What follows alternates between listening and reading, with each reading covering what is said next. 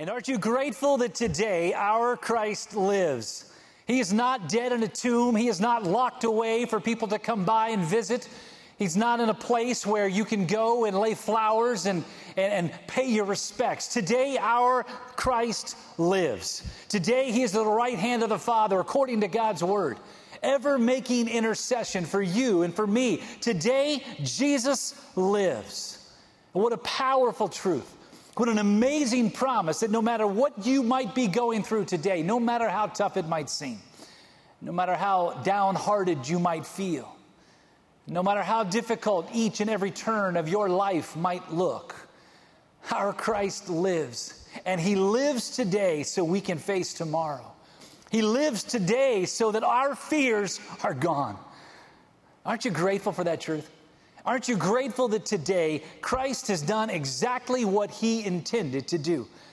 Now, over these last couple of weeks here at Thomas Road, we've been walking through those famous last words that Jesus spoke from the cross. Those statements that he, as he was hanging there for the world to watch, expecting that in just a mere hours, minutes, that his life would be gone, he spoke truths. Truths that led us to understand forgiveness, that helped us to understand what hope and what comfort really looked like, to help us recognize that even in the midst of his pain, in his humanity, that he still had a purpose. And that purpose was really twofold. The first was indeed to die on that cross, to be buried in that tomb. Oh, but the second, the second was for him to walk out of that grave victorious over sin, over death, over Satan. To walk out of that grave to give each and every one of us victory. And so we have to recognize that the purpose in his death was so that in each of our lives it would give us purpose. And then the purpose in his resurrection was to give us hope and purpose in our death.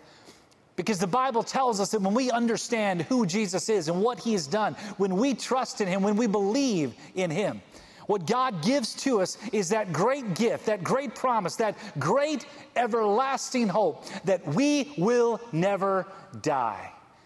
Now, certainly, these bodies that we live in, they will die.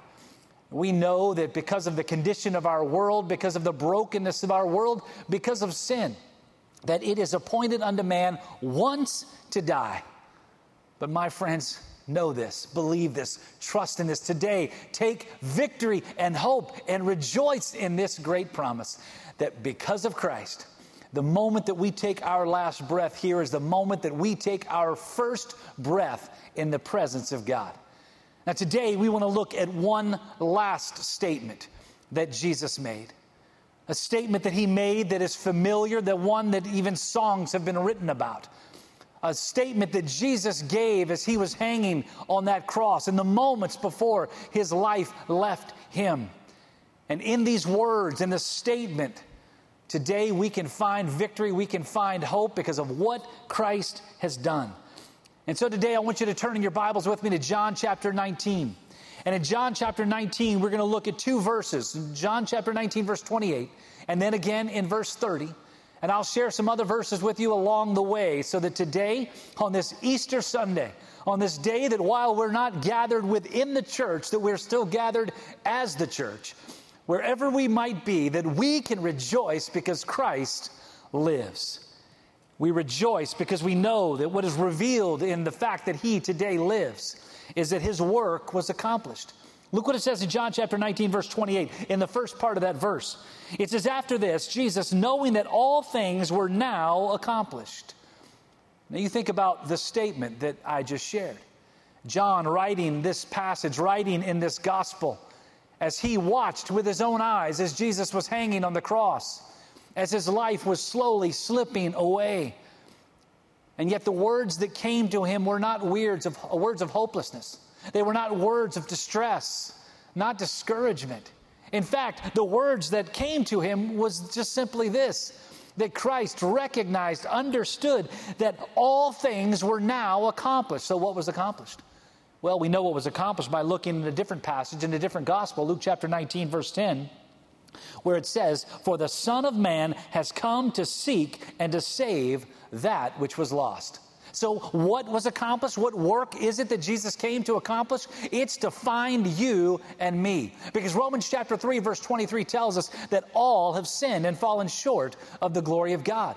That means that you have sinned and fallen short of the glory of God. It means that people sitting with you right now in your own home, maybe your own family, that they have sinned and fallen short of the glory of God.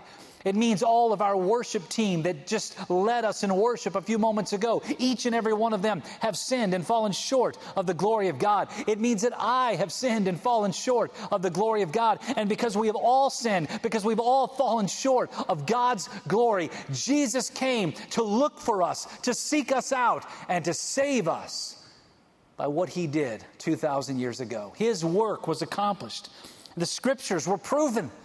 When you look in John chapter 19, in the second part of that verse, verse 28, it says this that the scripture might be fulfilled. And so, John, again, watching as Jesus hung on that cross, he recognized that the work of Jesus was being accomplished, but he also recognized that the scriptures were being fulfilled. If you go back into the Old Testament, there are scores, scores, 50, 60 different prophecies that talked about what Jesus was doing in this moment about what he was accomplishing. And so we see that coming Messiah, that Jesus would be born, that he would die on the cross, and yes, that he would rise again. When you look in the scriptures in John chapter 1, verse 29, even John the Baptist, when he saw Jesus coming towards him that day, it says this the next day, John saw Jesus coming toward him and said these words Behold, the Lamb of God who takes away the sin of the world.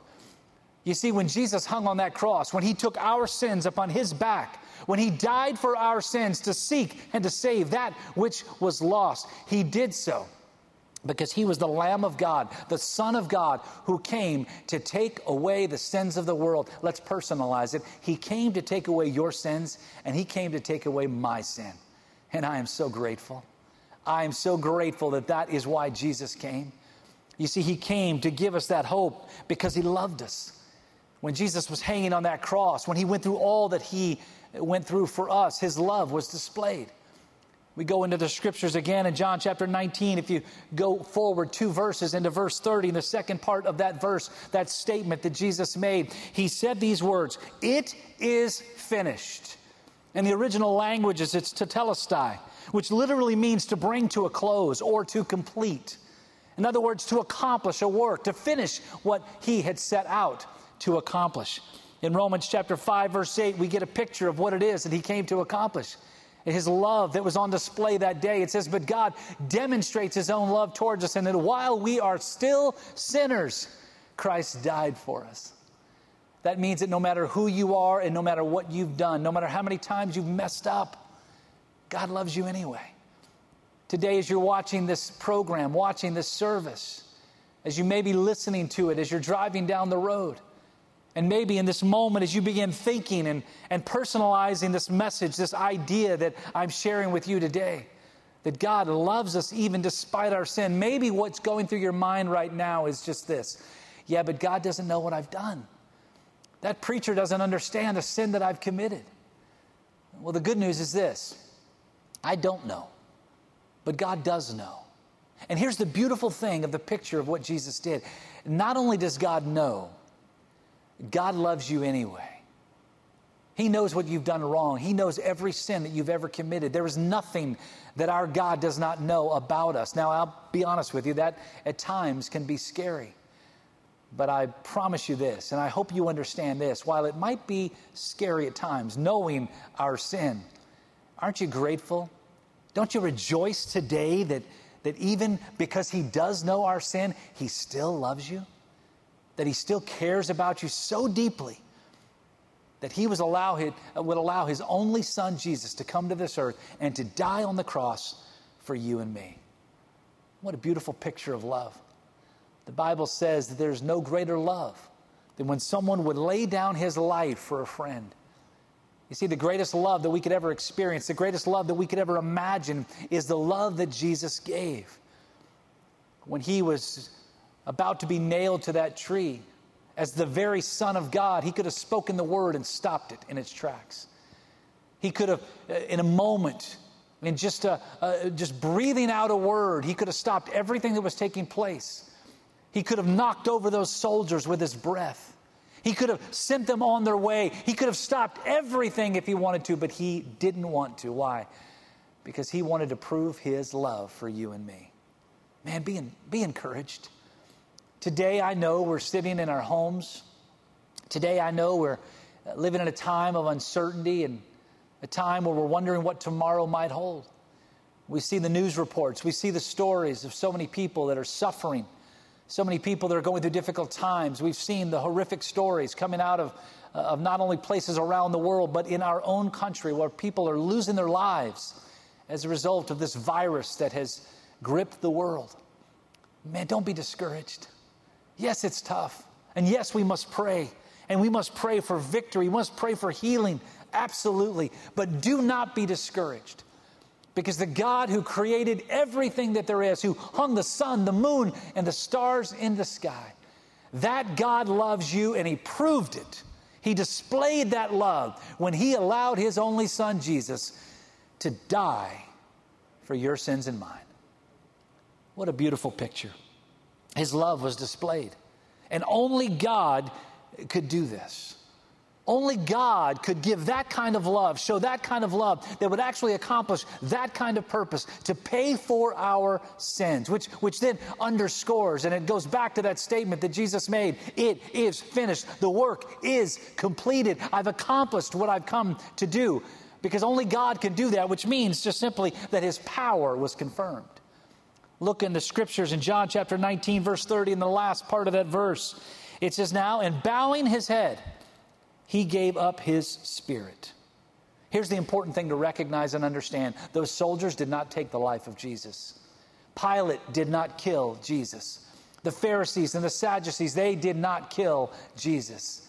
Judas, when he betrayed Jesus, he did not cause the death of Jesus. Jesus willingly laid down his life for you and me. Now, you think about the power. You think about that amazing picture of what Jesus did. He did so in His own power because He loves us that much that Jesus was willing to give. It says He gave up His Spirit. They didn't take it, He didn't lose it. It wasn't something that drained away from Him. It wasn't something that fell away from a, a living being. Jesus gave up his spirit. And that is the ultimate picture, not only of love, but of power. In fact, in Scripture, it tells us in John chapter 10, verses 17 and 18, it says, Therefore, Jesus speaking, My Father loves me, because I lay down my life that I may take it again. No one takes it from me, but I lay it down of myself the power of God. That he actually allowed his life to be taken, and he did it for you and for me. And so we see in this statement, those words, it is finished. The picture of his power, his love, the scriptures being fulfilled, of a work being accomplished. But the one thing we must always remember that we must always celebrate, and especially on Easter Sunday, always remember that it was a promise fulfilled. Oh, yes. If you look back in the scriptures in John chapter 10, in verse 18, the second part of that verse, we read the first part a moment ago. No one takes it from me. I lay it down of myself. But look what it says in the second part of that verse I have power to lay it down, and I have power to take it again. This command I have received from my Father. John 3:16 says for God so loved the world that he gave his only begotten son that whosoever believeth in him should not perish but have everlasting life. A promise that came from the words of Jesus from the heart of God. And here Jesus made it very clear they don't take my life from me. I willingly lay down my life and I will take it again. Because he had told them that you might take this body down, you might destroy this temple, but in three days I will rebuild it. The Pharisees were confused when he made that statement. They couldn't believe that he would be arrogant enough to, to, to say or to claim that the entire temple could be destroyed, but yet that he, one man, could in three days rebuild the temple. What they did not understand, that he was not talking about a building that was built of stone. He was talking about his own body because the presence of God was not sitting in that temple. The presence of God was right there in front of them. Jesus, the Son of God. And he promised, and I will rise again. And that is exactly what he did three days later. They took his body down from that cross that day. The women who were gathered there, those who loved him, I'm sure the tears were rolling down their cheeks. I'm sure that there was much pain, much sorrow, much fear. The scriptures even bear it out that they, after this took place, that they ran away in a room and locked themselves away to get away from the crowds, to get away from the people, to mourn the death of Jesus. Absolutely, their hearts were broken. As they laid him in that borrowed tomb, they had to feel hopelessness unlike anything that they'd ever experienced. Oh, but three days later, on that Sunday morning, that first Easter Sunday morning, as they came to the tomb, they experienced something that, to be honest, they didn't expect to experience. As they walked up to that tomb that day, that stone that had been placed there, it was gone. They looked inside, and that body that they had seen just a few days before, being placed in that tomb, being wrapped in that burial shroud, that body was no longer there. And the reason it was no longer there is that Jesus did exactly what he promised that he would do. He walked out of that grave in his own power, he rose again. In the days that followed, people saw him. The Bible tells us over 500 had the opportunity of seeing him in the days to follow. And what we see and what we understand is that when they experienced the risen Lord, it gave them energy and power unlike anything that they'd ever seen before because now they knew without any doubt, without any question, that Jesus did exactly what he promised that he would do. When we look back into the scriptures in 2 Corinthians chapter 5 verse 15, it says that he, Jesus, he died for all, and that those who live should live no longer for themselves, but for him who died for them and, here's the key, and rose again. You see, Jesus rose again. 1 Corinthians chapter 15, verses 3 and 4. It says this, For I delivered to you that which I first, what I also received, that Christ died for our sins according to the scripture, and that he was buried. And they thought it was over at that point. The soldiers, the Pharisees, the Sadducees, that he died for our sins, that he was buried. But listen to these words, and that he rose again the third day according to the scriptures. You see, Jesus rose again. Today, Christ lives. It doesn't matter what's going on in our world. It doesn't matter the economic climate. It doesn't matter the virus that is spreading around the world. It doesn't matter the people who are hurting. It doesn't matter the people who are discouraged. It doesn't matter how you might feel today. Today, our Christ lives. And if you're looking for hope, and if you're looking for promise, and if you're looking for something that will give you the joy that you've been seeking, find it in the Jesus who lives today. In 1 Thessalonians chapter 4, verse 14, an important statement. It says these words, for if we believe, for if we believe that Jesus died and that he rose again. Today, my friends, that is the hope that we have. The hope that we have will never be found in the government. The hope that we have will never be found in our education. The hope that we have will never be found in our bank accounts or in the stock market. The hope that we have will never be found in how many Facebook friends or Twitter followers that you have. The hope that we have, the hope that we long for, the hope that we desire so deeply in our lives is found in one place. If we believe that Jesus died and that he rose again. Today, my friends, on this Easter Sunday, an Easter that is unprecedented. An Easter that we have never experienced going all the way back 2,000 years to the moment that he walked out of that grave. We've never experienced an Easter like this, but let me just tell you whether we can meet in a room or not, Jesus is still alive. And the hope that he offers the promise that He gives, the love that He displayed, the future that He is willing to give to you today is still real. It is still available if we believe. The scriptures tell us in Hebrews chapter 10, verses 9 and 10, And then Jesus said, Behold, I have come to do your will, O God. He takes away the first that he may establish the second. And by that will, we have been sanctified through the offering of the body of Jesus Christ once for all. Once and for all.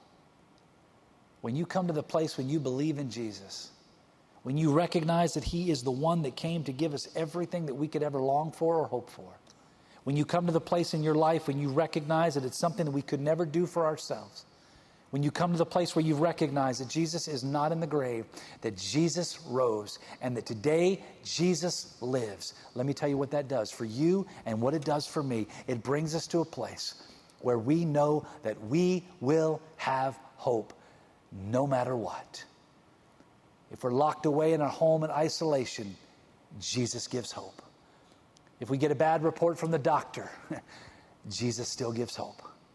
If we feel as if uh, our financial challenges are more than we could ever overcome, Jesus still gives hope. If we believe. My friends, today on this Easter Sunday, my prayer for you is that you will believe. The Bible's clear. The Bible is absolutely clear and it tells us as I shared a few moments ago Romans 3:23 that all of us have sinned and fallen short of the glory of God.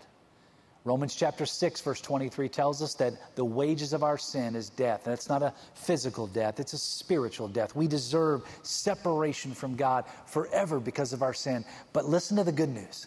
The good news is this that while the wages of sin is death, but the gift of God is eternal life through Jesus Christ our Lord.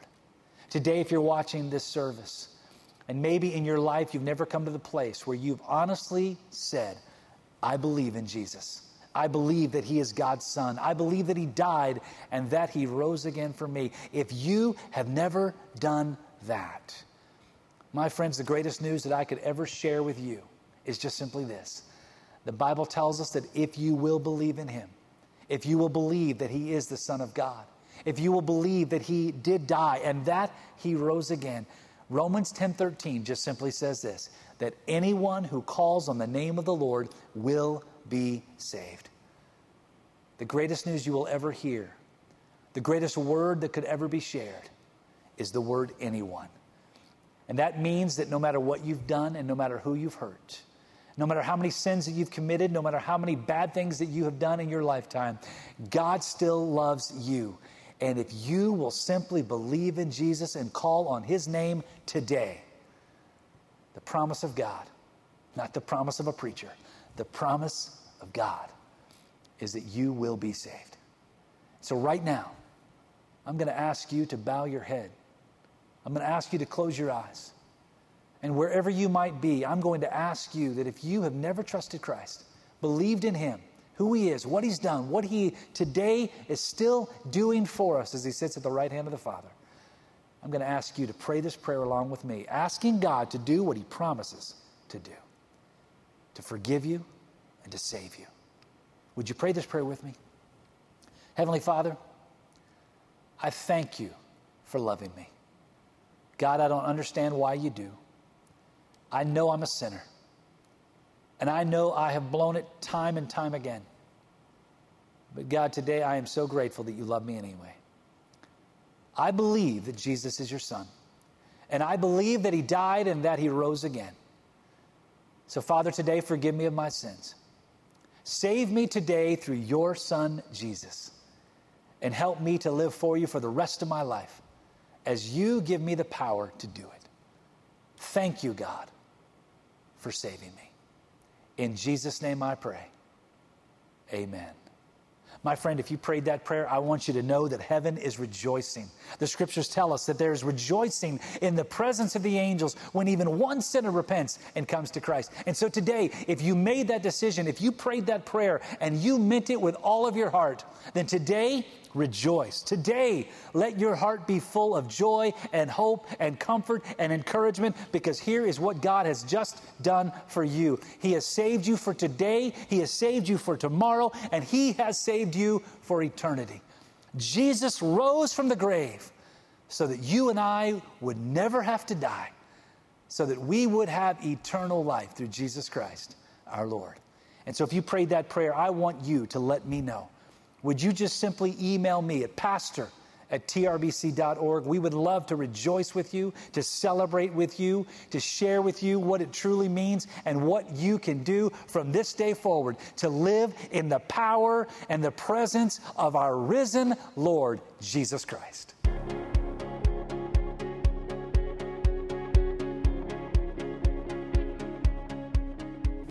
And I pray that on this Easter Sunday that you have been impacted by the amazing love that God has shown to us by the giving of his son Jesus who died, who was buried, and who rose again for you.